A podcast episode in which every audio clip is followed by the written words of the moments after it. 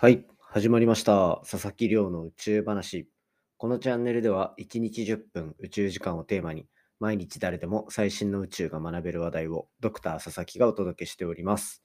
ということで早速今日の本題ですが今日は2021年の宇宙ニュースを振り返ろうという大人気宇宙ポータルサイト空へとのコラボ企画の最終回となっております。で、今回ですね、2つのトピックまた天文分野でご紹介していこうと思っていて、一つが恐るべき天体衝突に備えるっていうトピックと、あともう一つは皆さんも見たかもしれませんね。今回、今年は、今年じゃないや、去年は、えっと、国内で2回月食を見ることができたっていうところで、その月食のイベントだったり、あとは来年じゃないや、今年2022年は、まあ、どのぐらい見れるのか、なんていうところのお話をざっくりまとめてしていければなというふうに思っております。で、今回お話しするのは結構、なんか自分たちが実感できるような話でもあるし、なおかつちょっと SF っぽい話でもあるしっていうような、なんか最先端の宇宙と身近な宇宙両方とも感じられる内容になってるんで、ぜひ最後までお付き合いいただけたら嬉しいなと思っておりますので、ぜひ最後までお付き合いいただけたらと思います。よろしくお願いいたします。はい。ということで、まあ本題に入る前に毎日恒例の近況報告をさせていただこうかなと思うんですが、ちょっとこれですね、僕がゲストで出たポッドキャストの話しようかなと思っていて、実は昨日からかな ?3 回にわたって、えっと、サイエンマニアっていう科学系のポッドキャストチャンネルにお邪魔することになっております。で、こんこれはもう11月とかだったかな？にもう収録し終わっていたものが、まあ、順番回ってきて、とうとう僕の番というところなんですけど、このサイエンマニア、僕的には2021年、めっちゃおすすめというか、一番注目のポッドキャストチャンネルだったんじゃないかなと思っていて、まあ、2021年の中旬ぐらいから始まったチャンネルで、どういうコンセプトかっていうと、まあ、パーソナリティ務めてるのが、サイエントークっていうチャンネルもやってる、僕もコラボしましたね。レンさんという方なんですが、レンさんは、もともと科学系の、えっと、分野で仕事されてて、博士号も取って、現役の研究者でっていう立場で、その立場で、なんかサイエントークでは結構雑談とか科学とかが半々ぐらいな一方で、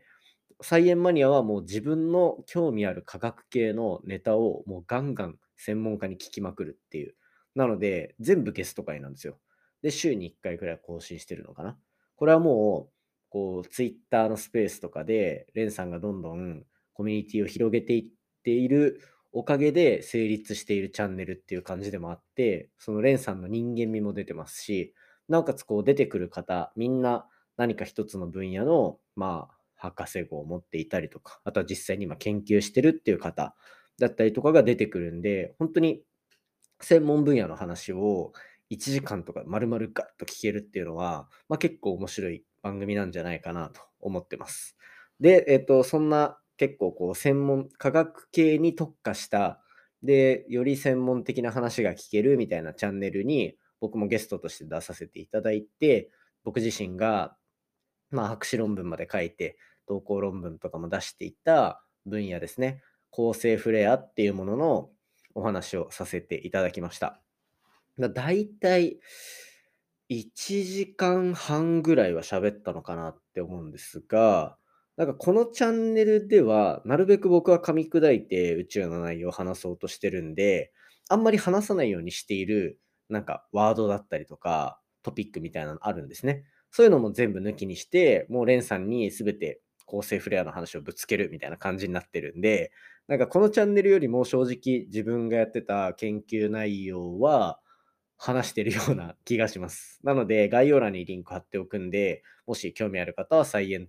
サイエンマニアの方か。サイエントークってずっと言ってましたかね。サイエンマニア見ていただけたらなというふうに思っております。昨日スタートで、ここからまあ順次公開されて3回にわたるっていうふうに聞いてるので、ぜひ楽しみにしていただければと思います。はい。まあそんな感じで、なんか科学系ポッドキャストっていう枠組みで結構いろいろ楽しくやらせていただいているので、なんか横のつながりできて、こうやってゲスト会出ていったり、あとはゲスト呼んだりっていう回が増えてきそうであれば、また皆さんにお話ししていこうかなと思うので、今後ともよろしくお願いいたします。はい。ということで、ちょっとなんか楽しかった収録だったんで喋りすぎてしまいましたが、早速本題入っていこうと思います。今日の本題は、2021年こんな宇宙ニュースあったよねっていうのを振り返っていく大人気宇宙ポータルサイト空へとのコラボ企画最終回となっております。1月1日から4日にかけてですね、まあ、特につながりがあるわけがないので、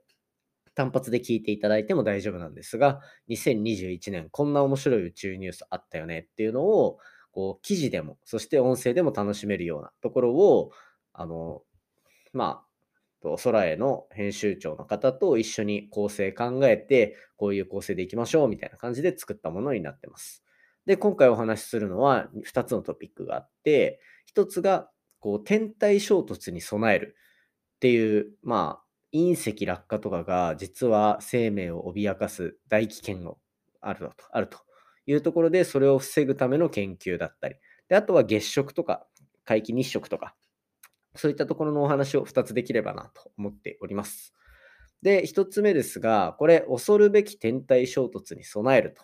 いうような、まあ、タイトルでお話ししたいなと思うんですけど、これ、そもそも隕石の衝突って、なんかこう、生命にとって非常に、なんて言うんでしょう、重要なもの？っていうか、あの宇宙から来る危険な事象として、皆さん多分なんとなくは認識あると思うんですよ。例えば、こう、恐竜の絶滅は隕石の衝突だったんじゃないかとかっていう説があったりとか。で、あとは SF の題材とかにも使われてましたよね。で、これ今回例としてお話ししておきたいのは、アルマゲドンっていう映画があって、これ多分まあ名作なんで知ってる方多いかなと思いますが、まあ、簡単に言えば地球に衝突しそうな隕石があるっていうところに、まあその主人公が行って、その衝突してくる物体をま爆破させる。で、えっと、地球から避けさせるみたいなところを、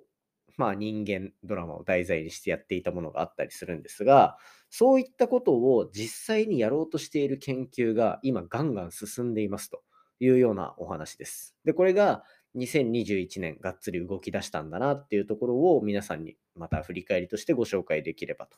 いうところで今回お話ししております。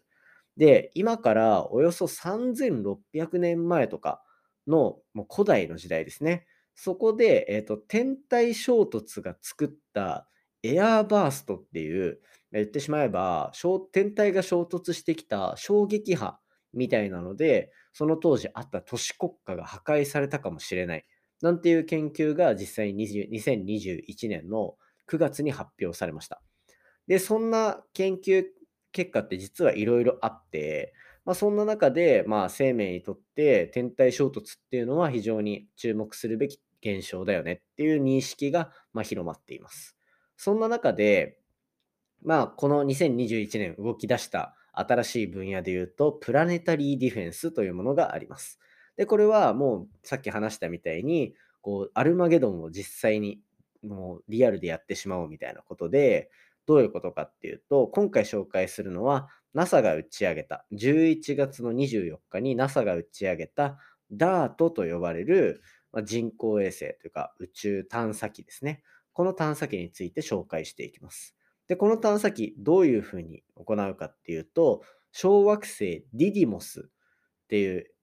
衛星、衛星じゃないや、小惑星の衛星ディモルファスっていうところに向かって探査機を飛ばしていて、このダートをその小惑星に対してぶつけてあげるんですね。そのぶつけてあげたことによって、まあ言ってしまえば向こうにも力が加わるわけじゃないですか。その加わった力によって地球に向かっていた軌道っていうのをずらすことができるんじゃないかっていうのが今回のミッションになります。で、これを行うことでどうするかっていうと、軌道が変えられるのかどうかっていう、まあ、実証実験を行う。で、この実証実験が例えばうまくいくのであれば、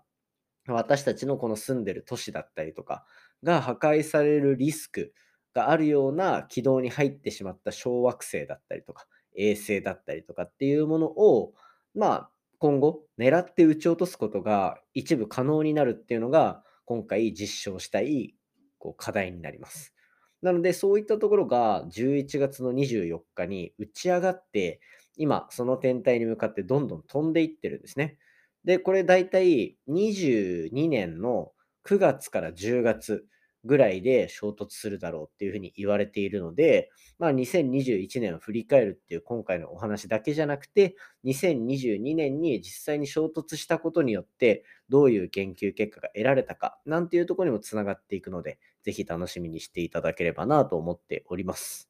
まあ、そんな感じの SF っぽい話がまず一つ。で、ちょっと10分過ぎちゃったんで巻いて話しますが、こう、国内では今年2回話がちょっと変わります。トピック変わって、次は2回の月食が2021年はありましたねっていうお話です。で、これ皆さんもまあ天文現象興味ある方は見たかもしれないですが、5月の26日に皆既月食。で、そしてちょっと記憶に新しいのは11月19日に部分月食がそれぞれ日本で観測することができました。で、5月の皆既月食については、スーパームーン、まあ、1年で一番こう、満月が大きくなるスーパームーンっていう状態で、なおかつ皆既月食っていうような、まあ、非常に面白い状況で見れるっていうものだったりとかで、えっと、こう、真っ赤になる月っていうのを観測することができたのは記憶に新しいんじゃないでしょうか。で、こういうのって結構、なんだろう、僕のポッドキャストで話す内容って政府が大きく動いてて、なおかつ宇宙空間でなんか起こってる物事の話が多いかなと思うんですが、こういった身近な天文現象、あとは流星群とか、そういったところはどんどん情報共有しながら、皆さんとなんか身近な宇宙として楽しんでいけるような話、こんなのもポッドキャストで話していければなというふうに思っています。で、ちなみに2022年にこういった月食だったりとか、あとは今年なかった日食だったりとか見れたのかっていうお話で言うと、これ、えっ、ー、と、まず2022年、国内で日食はちょっと難しいです。ただ、月食、その月が、えーと、隠されるっていう現象は見ることができて、いつになるかっていうと、これ11月の8日だと言われてます。なので、ちょっとまあ先なので、これはまあ、あの、もうしょうがないんで、天文現象は待つしかないので、11月8日を楽しみに、皆さんで天気がいいことを祈りながらそれまでは最新の宇宙ニュースとして、ポッドキャストをぜひ聞いておいていただければなというふうに思っております。まあ、また近くなったらいろいろご紹介できる情報もあると思うので、ぜひ楽しみにしていてください。ということで、今日は2つのトピック、2021年を振り返って、天体衝突に備えるプラネタリーディフェンスのお話、そして2回観測された月食、来年一体どれぐらい見れるのか、そんなお話をさせていただきました。今回の話も面白いなと思ったら、お手元のポッドキャストアプリでフォロー、サブスクライブよろしくお願いいたします。番組の感想や宇宙に関する質問については、Twitter のハッシュタグ宇宙話で募集しております。宇宙が漢字で話がひらがなになってますので、じゃんじゃんつぶやいていただけたら嬉しいです。それではまた明日お会いしましょう。さようなら。